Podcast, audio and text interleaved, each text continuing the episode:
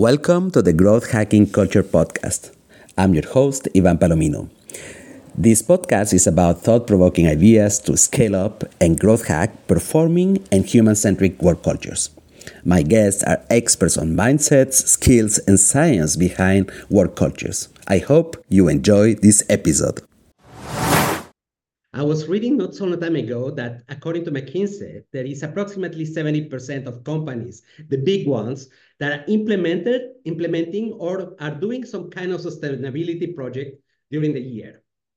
And funny enough, this is a significant increase from back in 2019, where there was only 40% of companies that were planning. So it's almost kind of the double of, of companies who have started considering this sustain, sustainability.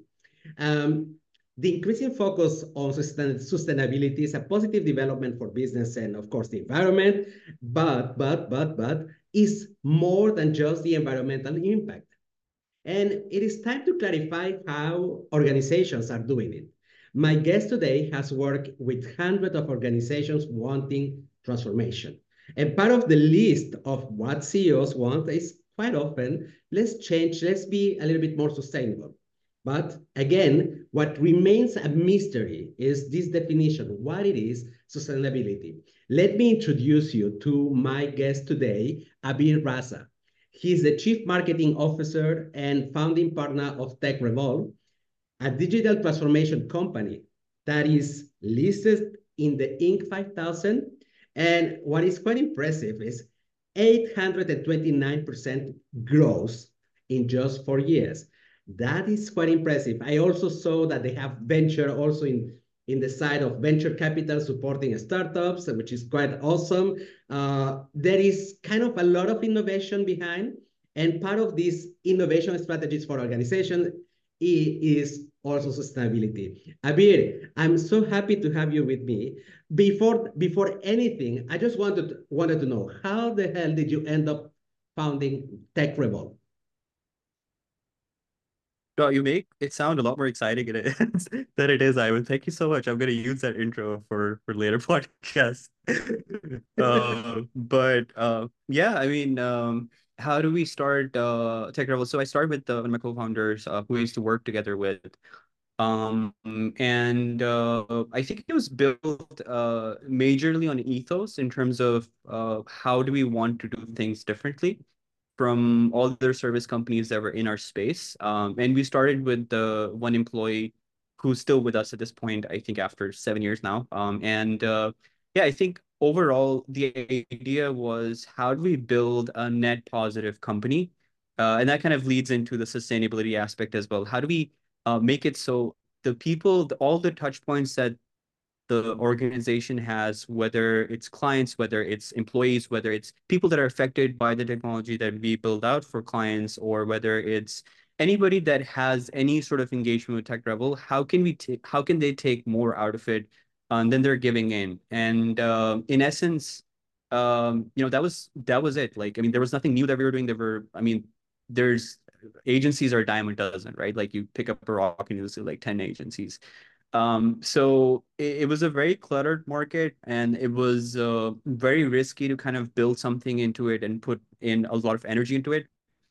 Uh, but I think our ethos is basically what kept us going, growing because we're not just uh, you know a tech company that has grown exponentially, but we're also a tech company that has had more partnerships come out of it with clients, with employees, with other uh, you know engagements that we've had, where we were actually uh, sort of build out other agencies from underneath TekRevol and SaaS products by partnering with other, uh, you know, outside, uh, you know, vendors, clients, uh, or even employees of ourselves.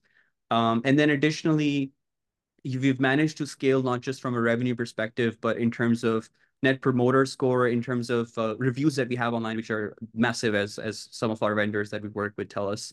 Um, so I think that's just it. Like we wanted to build an organization where uh, when when a client is working for us, uh, working with us, they're not just paying us, but they're actually benefiting from the relationship that they have with us.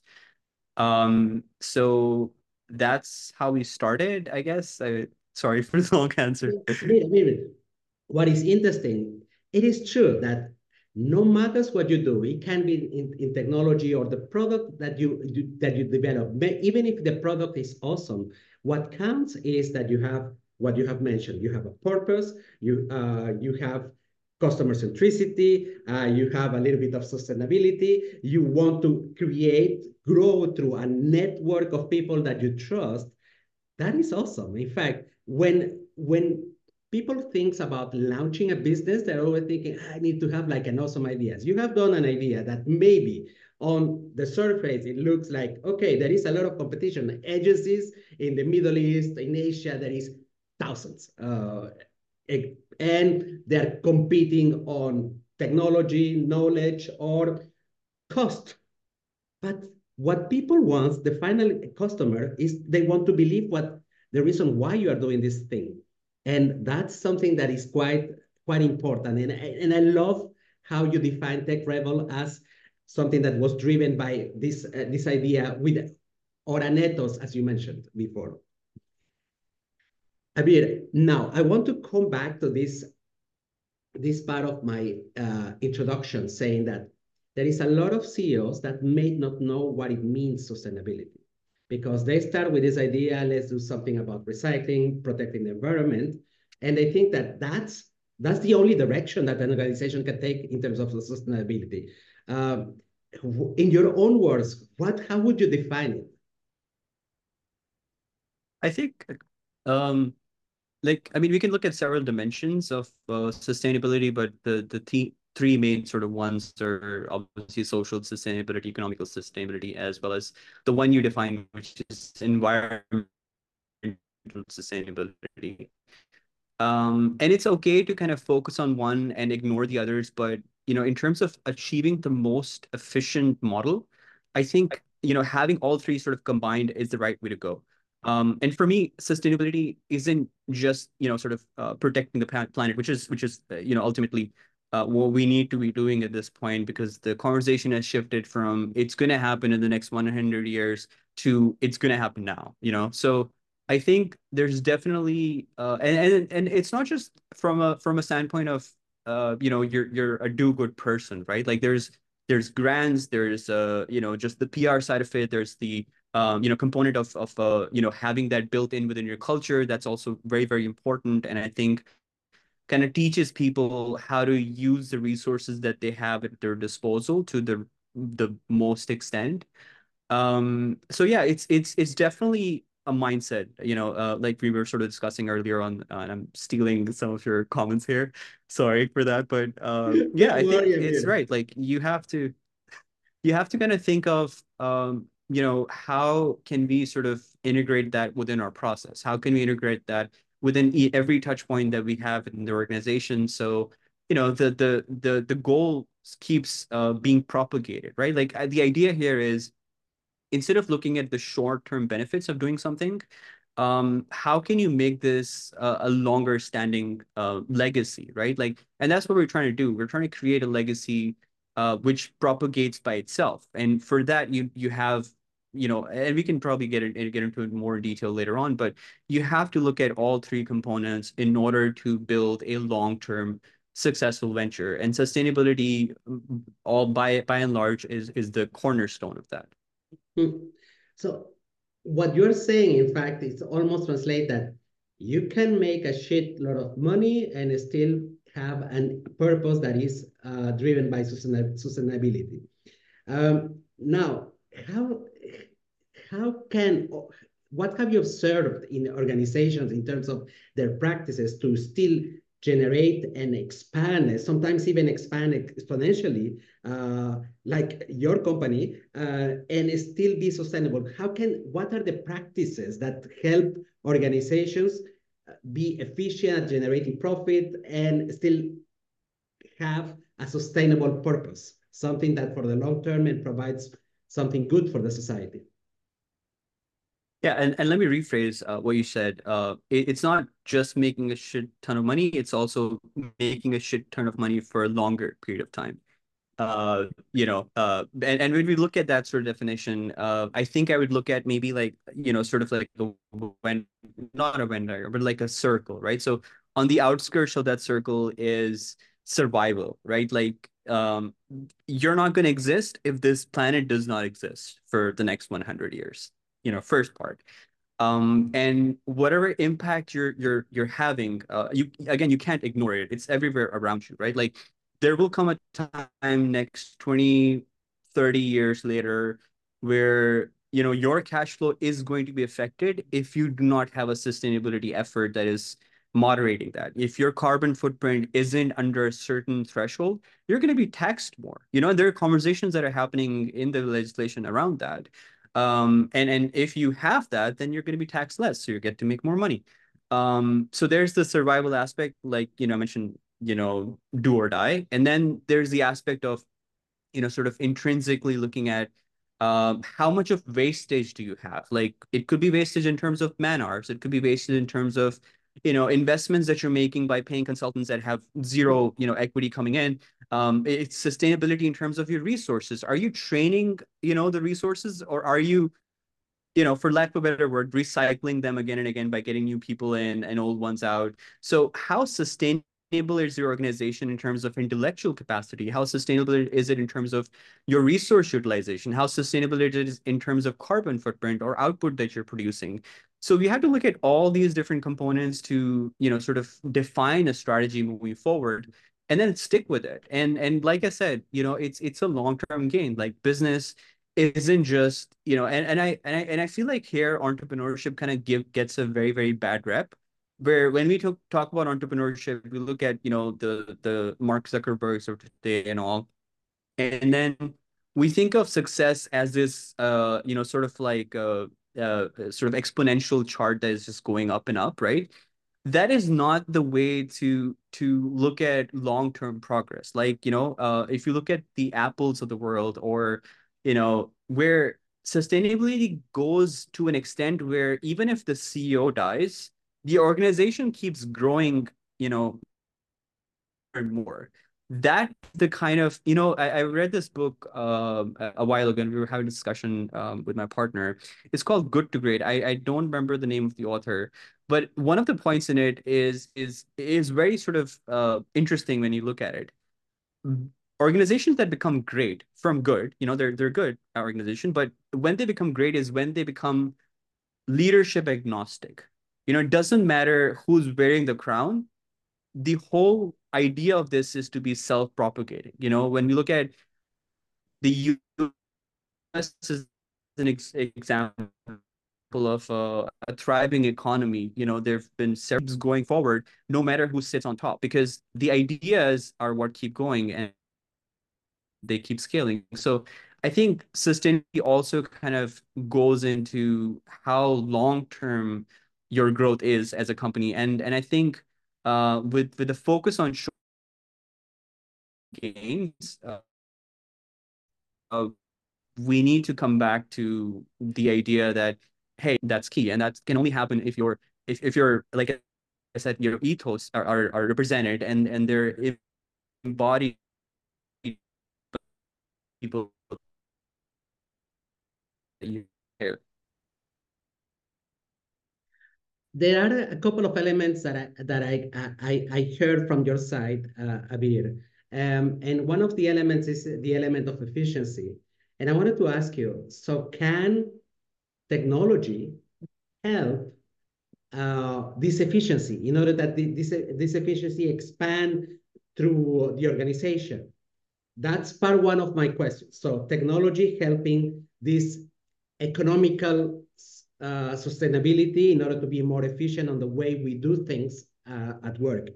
And then you have touched about culture, but I will keep the culture uh, question for the second part of, of, of for a, a, a little bit later. So can technology help in order to become more efficient in all operations at work?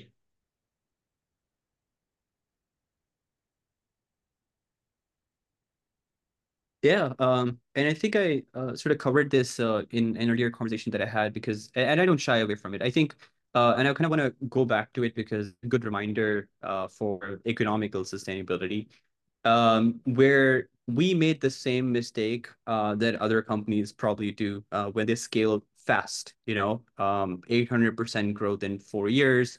is massive growth. And I'm sure that, you know, there are several other companies out there that are that have had the same sort of uh, engagement. Um, the difference being with us that we are self-funded, so we don't have investors to go back to and say, "Hey, we need more money," because we're just growing fast, and and you know we don't have the fund. So when when I think last year when the COVID bubble sort of busted and, and you know everything started to come down, um, we realized that we have massively grown in terms of cost and we don't have the efficiencies that we once had to sustain the cash flow for a longer term. Um, so one route was to do massive layoffs, which is obviously the favorite for most companies out there, which is what they did, most most of them to stay profitable. Uh, but like I said, it's not sustainable. It gives you a bad rep. It it you know um, sort of it just doesn't feel good, right? Um, the other option was to look at how can we become more efficient uh, by utilizing the resources that we have using tech, which is what we sell to other customers. But we, unfortunately, it's it's kind of the statement where, you know, I think it has to go with the dentist having the worst teeth or something along those lines. Indeed. Like, um, you know, what you sell is something that you generally don't adopt yourself. So, um, but you know, it was it was it was a good wake up call for us. Um, so we were able to scale, you know, our marketing efforts by automating using ChatGPT, uh, ChatGPT's API, which is OpenAI.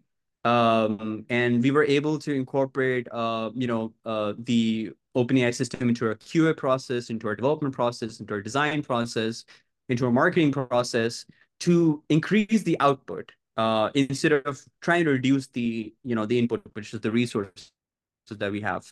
Um, so I think that is that is one uh, thing that we learned the hard way um, that you need to be looking at how to most efficiently drive uh, the outcome that you're looking at. Uh, you know, every business has this objective function, which is to define, you know, what is your X, which is your your input in terms of uh, your staff. What is your Y, which is the input in terms of the efforts that you're putting in, the man hours or whatever, and what is your Z, which is the output, which is your revenue. So we figured out how to tweak those metrics by incorporating, uh, you know, automation. So, for example, and I can be more explicit here. Uh, in SEO, we we had a lot of off-page activities that were going on by you know backlinking and sort of increasing our DR and DA and uh, the output that we're producing in terms of content, uh, outreaching to influencers, outreaching to high DA websites. We entirely automated that, uh, and and we're able to decrease our total output uh, from a week, which which is what it normally took uh, to get the links on board to about an hour we were able up. So that is a, a huge impact in terms of uh, you know sort of increasing outbound marketing. And every company when you look at um, you know when you come on as a consultant and you look at their company and and look at what kind of output can be driven from a technology perspective there's a lot that can be done uh, in terms of making your entire organization more efficient. Uh, but just using what you have and augmenting that by AI, by by tech um, that can connect different systems. And and I think one of the other things that we really loved uh, that you know has impacted drastically is we looked at all the SBUs that we had in different spaces. Like we have a video marketing agency, we have a content marketing agency, we have uh, staffing agency, uh, and we have uh, several SaaS products in, in different spaces. So we we realized that hey, you know, a lot of the target market for all of these businesses are the same. So why aren't we supporting that into an ecosystem built in where it's end to end? A customer comes to us, they don't have to go anywhere else for any of the other services. We can give them certain credit hours to induce a referral mechanism and you know sort of gamify the the entire process of them you know using us for other services as they go along. By integrating that ecosystem we saw i think about a 3x return on on our revenue uh, i uh, over a span of six months. It was a little bit tricky to implement it but i think a lot of co companies they get so uh, you know, sort of held up on the shiny things idea and they try to build new things, they forget what their core business is and and how can that benefit from every shiny new idea? So, so when you're looking at like, you know, implementing new activities, what, what at the end of the day, you have to also realize, does this serve a strategic purpose, right? And if it doesn't, then do you have the budget original business idea? So I think that's that's one of the things that I would probably suggest. What I like about the use of technology is that it's helped to it, it is meant to help the human being do things faster.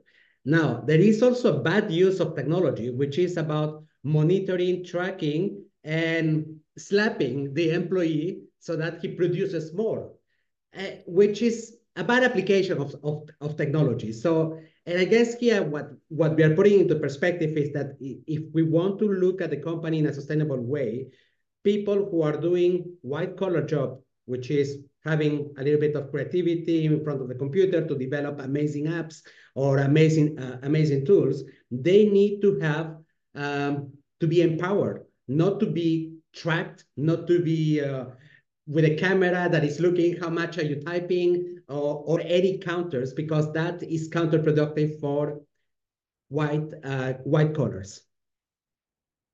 Are you with me, uh, Abil?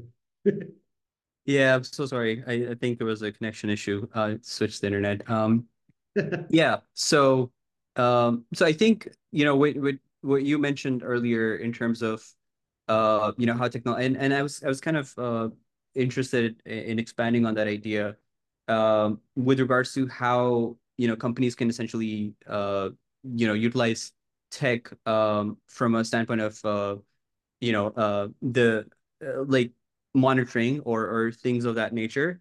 Um, we're so I mean we have a, a component of that which is which is um which is called which is we, we call our SDP and sort of that's integrated with the process and and sort of alignment.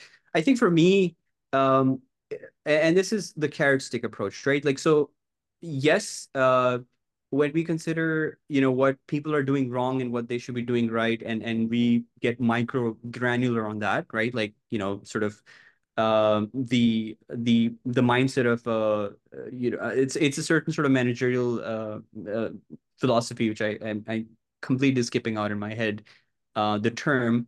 Uh, but essentially like you know at the end of the day what what we want to do is is make sure that our goals are cascaded to the individual employees. So mm. they can see the impact that they're having on the organizational success. And then you know they have at every point of time they understand the impact that they're having uh, at every day and that impact how that translates into their own progress. So yeah. we have systems built in within the organization where uh, an individual you know an executive level individual or a manager whoever they are they can see where they exist on the growth path that they have set for themselves. So if they want to become let's say a vp or whatever right? Like whatever their direction is they can log into their system and see like whatever they they put in today how did that impact their growth towards the and we have like two cycles in terms of growth so they can see whether they'll be able to grow to this level which they've targeted themselves.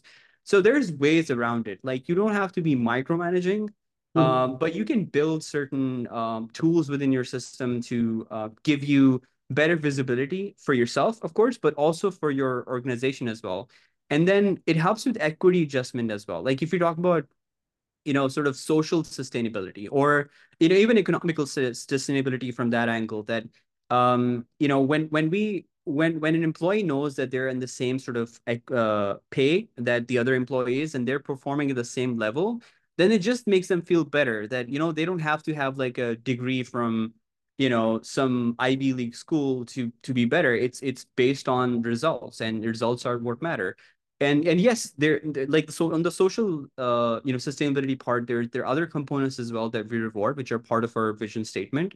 Uh you know we want to make sure that we can impact about at least 10 million lives by the end of five years um, and we're keeping track of that. So so these components when they're built into your strategy and and your kpis your psm then it's easier for employees to see the impact that they're having like last year, um, you know, we we ended up sponsoring the school with TCF, uh, which is teaching 300 kids for free for the entire year.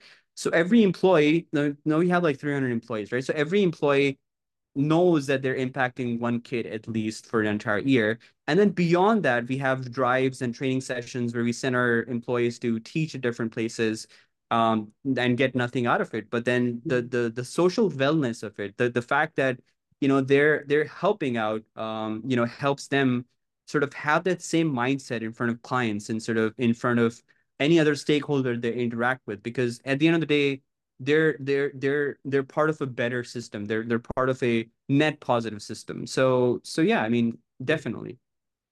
I love the fact that because here we have already touched the area of the social sustainability but i loved what you have mentioned regarding transparency i love this idea that people should know what is the salary of, of, of, my peer? And because then you understand what is the gap between you and that person. There is a lot of organizations who don't say why this person is earning more than, than the other. And in the existing established, sorry, um, corporate world, that exists quite a lot. Then the fact that they, they, if they can understand also their sense of contribution, because we all do boring stuff at one moment of the day, like if you are an entrepreneur, you have to do some admin. And God knows that entrepreneur hate, hate uh, admin. So if you know how this is contributing to the overall objective of the, of the organization, either you call it objectives, corporate objectives, OKRs, or whatever the hell you, you want to call it. But if you know that this little thing that you are doing, creating an invoice, has an impact to an overall scope of the organization, uh, that's where you feel like you you count in the organization that that this little thing has an impact on the overall thing and, and that drives you have also used the word intrinsic motivation so that means I'm, I'm doing it because I, I know the meaning of what I'm what I'm doing. This is amazing. Um, and the last point that we haven't covered yet enough, in fact, uh, about social sustainability. So now it is about this virality that if every employee is has the right motivation to keep on going, then we have the sense of the, the overall organization as a culture, uh, which is an addition of behaviors, beliefs, attitudes that, that we have because we start understanding this, uh, why we're doing things and we want to, uh, to do it beyond just the, the salary. So how do you think uh, organizations are doing are doing today? Uh, corporations or corporates or even startups are doing today in order to have a culture of sustainability. So that means that we can keep having the same behaviors, attitudes, and uh, and beliefs all together, so that we we spot the next uh, CEO. We spot it so that the organization is not just depending on that person who had the charisma, the ideas, and all the stuff, but there is already people who are on the queue following their, uh, the leader and getting inspired to, so that this organization exists in five, ten years, or even 20. Hopefully for TekRevol, that will happen. 100. Please. but um how uh so I, I think the question was uh how can organization uh sort of create that um so yeah so i think um um when we look at uh you know scalability um i think one of the key things that uh uh we've had since day one is our focus on long-term objectives rather than short-term gains. Uh, this is one of the things that differentiated us day one as a company. Uh, we have we still have a lot of things that we do like workshops, like uh, you know podcasts, like the one that we're having right now. Uh, you know events and uh, partnership with our clients uh, in terms of uh, pushing out their own applications, uh, submitting them for awards uh, you know, uh, engaging with our partners to discuss, uh, and, and this is where Revel Ventures was founded, uh, investing in our partner, uh, in our clients' ideas, even uh, when we see that, you know, this had, this could have a much larger impact with us being on the board. So all of these things, um, on the surface might look dumb. Like, you know, they're not going to get you any returns right away. Like, um, they're not liquid. Um, you know, every every effort that you're making towards scaling this business is a longer play. Um, for us, we've always considered uh, a unicorn as our uh, you know, sort of uh, what's the word I'm looking for? As almost like an eventuality. Like we deserve it. You know, like we mm-hmm. haven't we're not putting in the efforts to become a hundred million dollar company. We're putting in the efforts to become a billion dollar company. And some of those things that we're doing right now might not have an impact in the next five years. it doesn't matter. Um, we're doing this for the long term. So, you know, the TekRevol library that we have, the the you know, uh, the initiatives that we've taken on in terms of uh, you know, mentoring uh, the people outside of our own organization uh, by aligning ourselves with the you know organizations like Code Girls, which is built to create more leaders in in the you know fe female population in in Pakistan, which has a very less uh, you know sort of working uh, female population. Um, the engagements that we have with the you know like I mentioned TCF, the Citizen Foundation, which aims to educate kids in Pakistan, which is again you know literacy rate is very low here. So the idea again this doesn't help us in any way from from a from a business perspective right? Like you know it's not going to make us any money. It's not going to get us uh you know anything right away.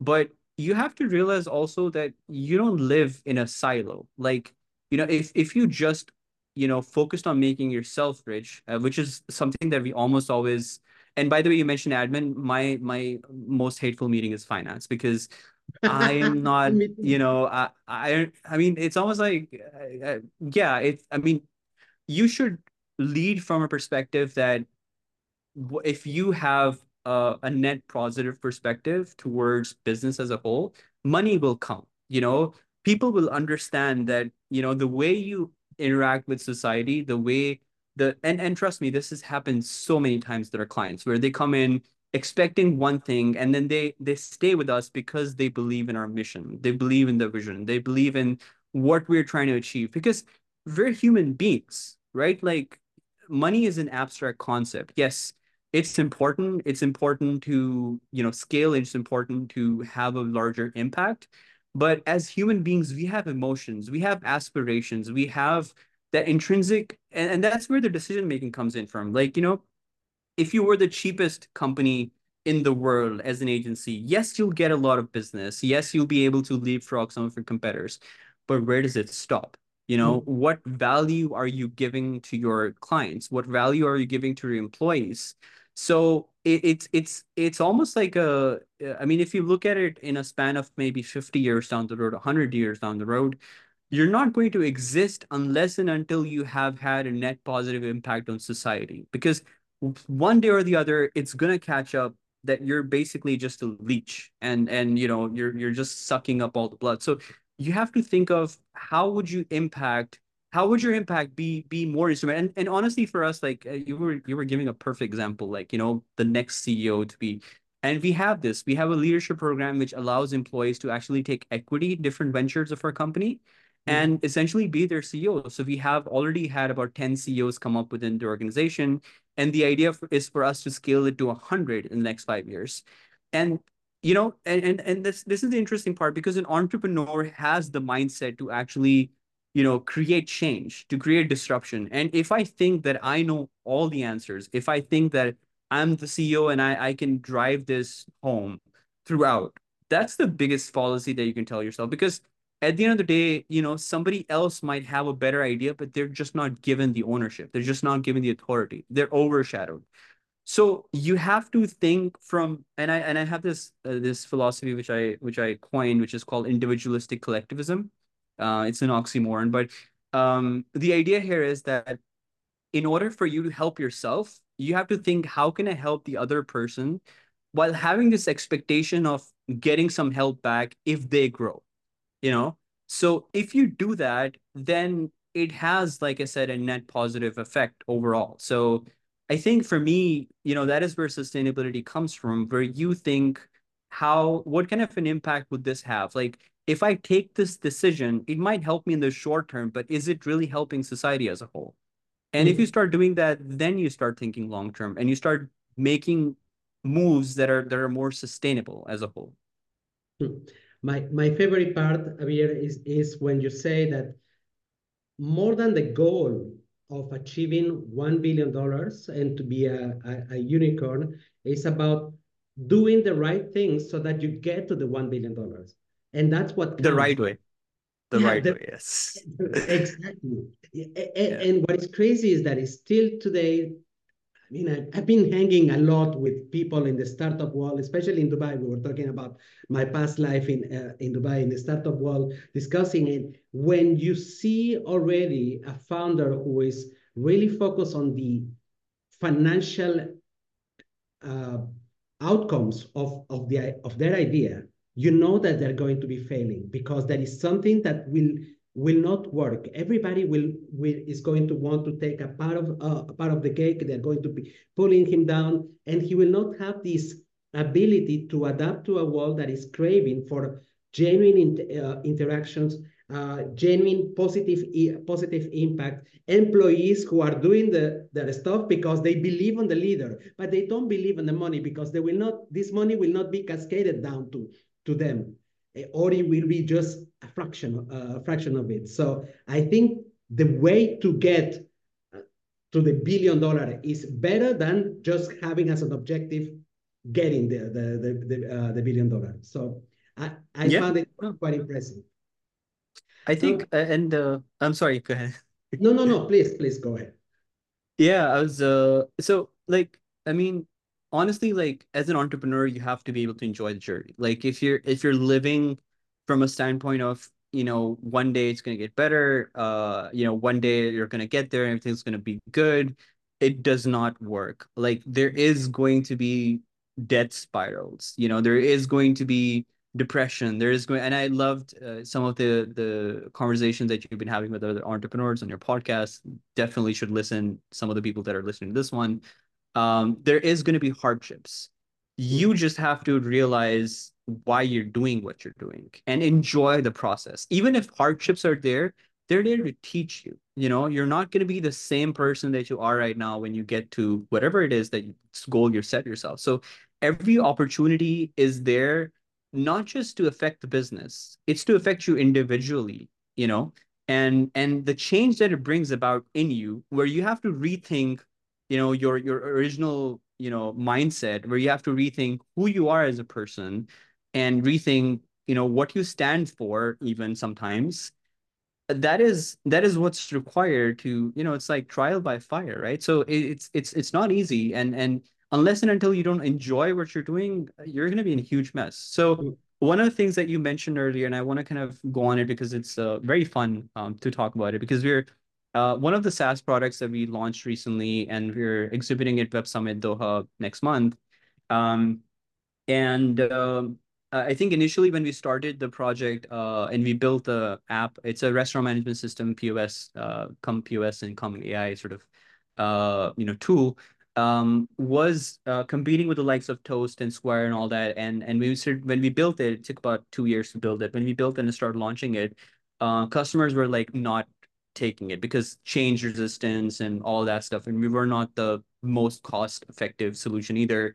So what we did instead was we started looking at the environment as a whole and how can we uh, sort of increase our our you know effect within the environment. So we started a, ta- a society called Table Talk Society where we started to bring in restaurant owners, build bring in influencers food bloggers critics on, on one platform and started hosting these physical events and sessions with them to understand how the community is going and this was being this was money spent not towards sales it was from a mindset that we wanted to promote tech within the space so even if we're not there you know they understand how things should be done right so but organically, what started happening was that people started to pitch our services back to hmm. their own audience.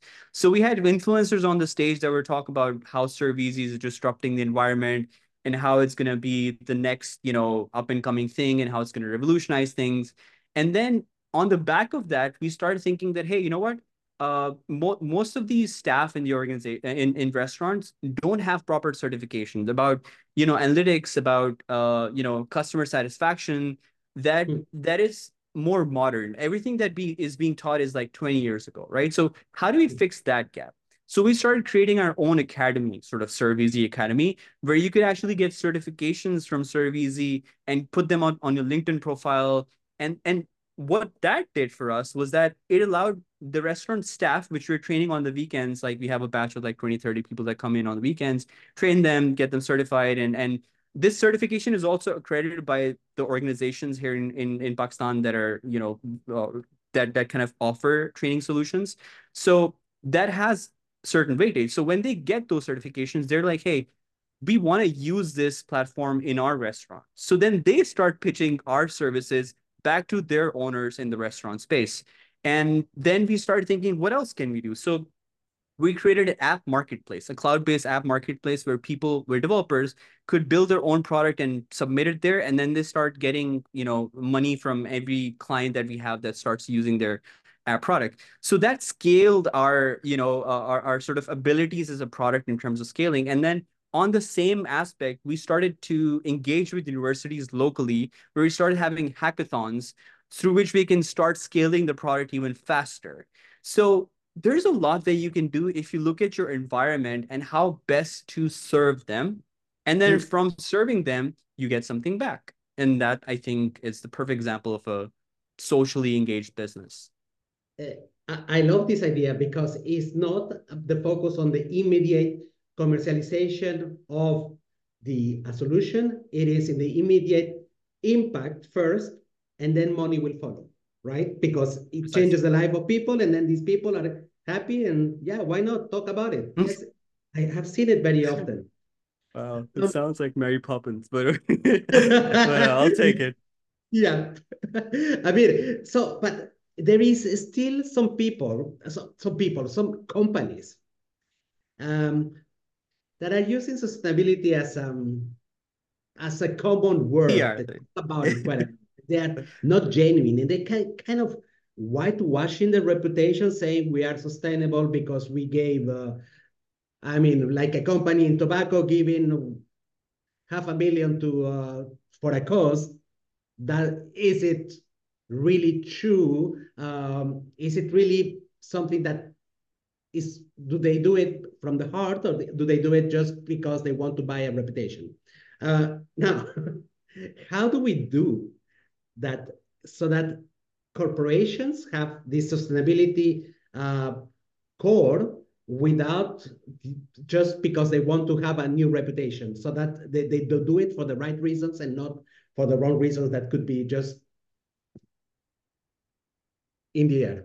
Uh, so okay, so here I would sort of uh, disagree to a certain degree, uh, in the sense that um, doesn't matter what cause is there. Like even if tobacco companies are like you know spending uh, millions of dollars to whitewash themselves, so be it. Like you know, if whatever the reason is, it's helping the environment, so it's good. Like I think uh, in one of the conversations that uh, Elon Musk had an interview with, I I love the guy by the way. So you know, like uh, I I've read everything, and watched pretty much everything that he says. Um, so he talks about his impact not just being Tesla, but his impact being actually other electric companies, car companies, you know, becoming electric because of what he did. So the idea was that earlier car companies didn't think it was a sustainable business model, right? So it was an economical sustainability component, right? So social uh, from from a from a from a perspective of uh, you know, sort of environmental sustainability, everybody knew that, you know, fossil fuels are bad, but not everybody knew that you could actually make money off of it. So mm. in order for sustainability to become a larger topic, it needs to check the other two boxes that everybody keeps missing, the social sustainability aspect and the economical sustainability aspect. In hmm. order mm. for alternative energy to become an actual thing, we need to focus on the economics of this because everybody understands that environmentally it is the best thing like unless you're right-wing politician which is like let's yeah, not get into it. you know so it's it's like uh yeah so it has to happen um but it has to make financial sense. Um and you know just saying that hey you know what um your next next generation is not going to be very happy with you is not enough for most people like we've discussed like they're not looking for legacies they're just looking for just making a better lifestyle for themselves in now so i think um i mean i'm all for it like you know whitewashing yourself or and that's i think what the governments are doing right now like with grants and things like that they'll give you more money if you're just more sustainable. And and we've done a lot of projects with companies uh, that have incorporated that, whether this is to become paperless in their organization, whether it is to use alternative uh, energy solutions, whether it is to define their carbon footprint and and sort of incorporate that into their uh, KPIs. Um, but I think this is the right approach. Like we should be pushing more harder on the other two aspects of sustainability um, to bring about the sustainable change uh, that we really need to make it work because um like you mentioned um you know and honestly like to to kind of filter through so if i and i think this is more so a gen z thing where you know people want to sort of work in organizations that are more aligned with their values and some of those values are environmental friendly values. Um so i think if if if you're if you're an organization that really wants to make the push and not just look like they're making a push then try to embed that within your culture. And it's an easy way to look at it. Like, you know, you look at their brand people, you go on LinkedIn, search up any company, look at what some of the people that are in their brand department, what are their KPIs?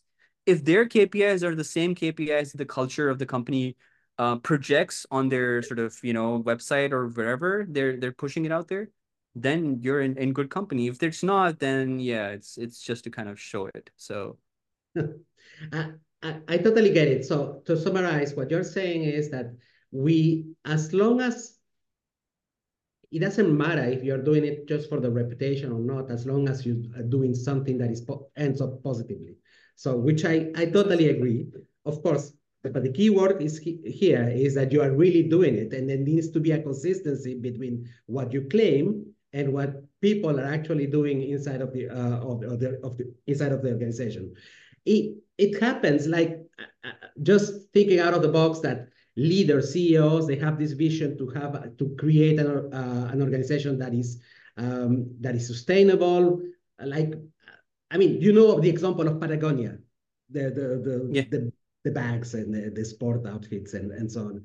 So, but how do you do? How do you think a CEO who has this vision can embed this way of thinking to the rest of the organizations, like that even the janitor thinks about it in the same way uh, so that they feel concerned about sustainability. And That is not just the dream of the senior management team and the rest of the organization. They are there just to, to earn money to make their salary. Is there a trick to, to make that the organization becomes vibrant and just starts getting involved? Um, yeah. I wish there was a trick. Um, but uh, I I don't I don't think so. It's a very uh painstaking process uh that takes uh years and years. Um, and I think there is no short answer to this, but I think uh I mean the the best way to look at this is um to have a discussion. Like if you're a leader in an organization or you have an idea, um you are the biggest driver of and it's even if it's not a leader or somebody who's a change agent within, within an organization it could be a manager or an executive or whatever whatever right? If you can if you really really want to make a difference and you want to bring about a change or you want to establish something where you know it, it flows throughout you have to first live that by example you know? Um so I, am you know, if you come to our office, you'll see like, you know, a bunch of like plaques everywhere, you know, about what we want to do and our objective and things like that. And it will be fun to just think that, okay, now we've done our part, you know, they're up there, people can read them. But no, that's it doesn't stop there. Or then, like I mentioned, you know, we have uh these drives where, you know, there's blood drives, there's uh literacy drives, there's like, you know, um uh, you know, environmental sustainability drives. These happen like all year round, uh, like, you know, at least once a month. Um, and then we have like these uh, sports days and things like that. So kind of, and then we have these entrepreneurship days where we have hackathons and things. So we're, so what I'm trying to say is that, you know, there's, and then there's so many other things like, you know, on birthdays and on like every time somebody has a baby or something, we send a gift and like we send our clients gifts and we like i said we we you know engage with them in their events so it, it's small small things like these um, and they don't really cost a lot of money either that mm. you know sort of re-establishes the the uh the the culture that you're trying to create um and then i think uh beyond that, like I mentioned before, it's it's it, the culture goes flows through you. So however you act in the organization, if you're you have the capacity of being a change agent, right? Like it doesn't necessarily have to be the CEO or the CMO or CTO. It could also be a manager. It could also be an executive, right? So the when when they behave a certain way, um, and and that so for example, one of the uh, things that happened recently, which was super, super awesome. One of our employees actually inspired one of our, um, you know, uh, janitors in the organization to start learning about uh, game development. And I think in a span of two, three months, he's now part of our gaming team as a developer. And he knew nothing about coding before this, but he got inspired by by uh, one of the admin guys here who handles admin for us um, and he got committed to it and now he's joining that team and and it was something that we started pushing through to our employees like from day one that it doesn't matter who you are what you do whatever you want to do if you push hard enough you will achieve it and and i think part of it actually comes from my own background uh, in terms of before TekRevol where um it wasn't very uh i was i didn't come up come up from a very sort of I came up with a very humble beginning, so to speak.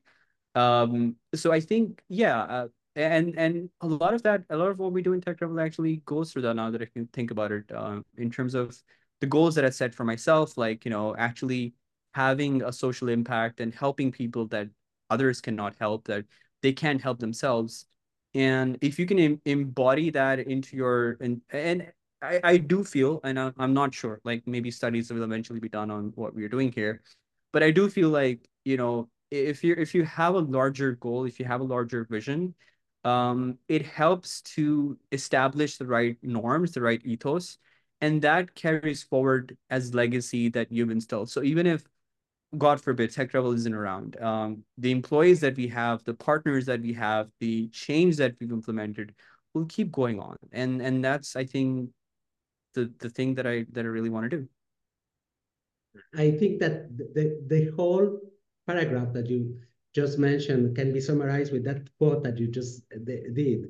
Change goes through you. That means that leaders have the ability to empathize, shows, show passion, uh, and it's not enough like if you want your people to change to put it on the website or to put it on in the intranet of the uh, on the onboarding manual of a new person this is my culture. No, you have to show it. People are going to feel this passion that you have behind. If it is about sustainability or another type of change, they will see it. And the inspiration has to go from the top to the rest of the organization.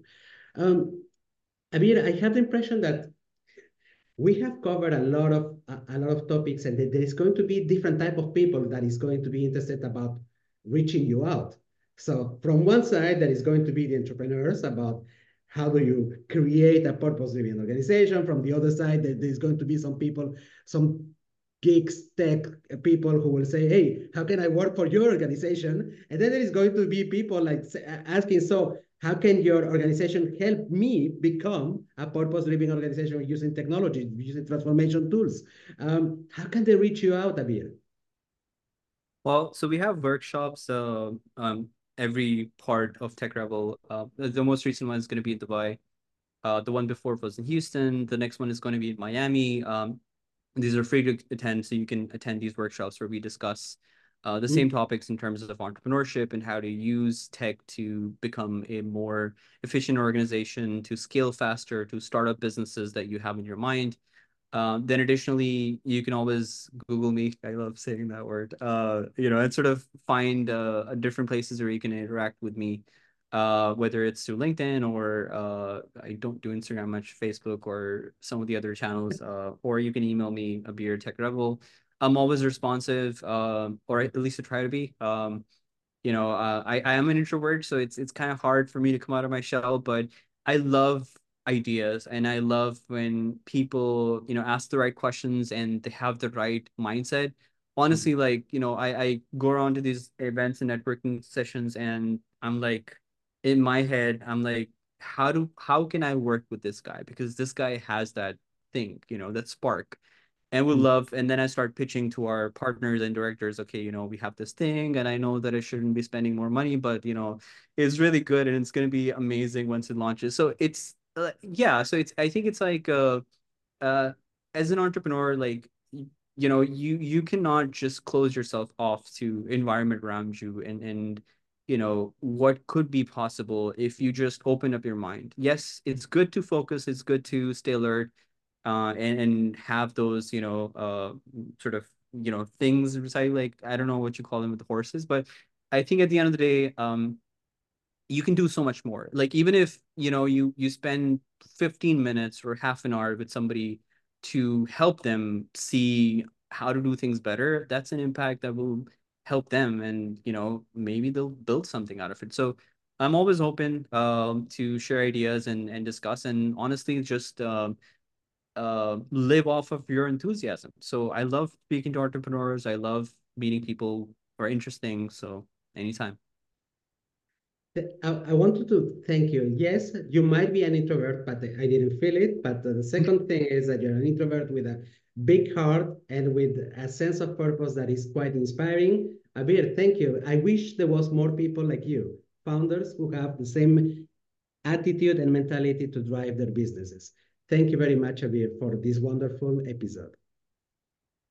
Thank you, Ivan, Ivan, for the time. And honestly, we're, there's two of us here, so we can start with that.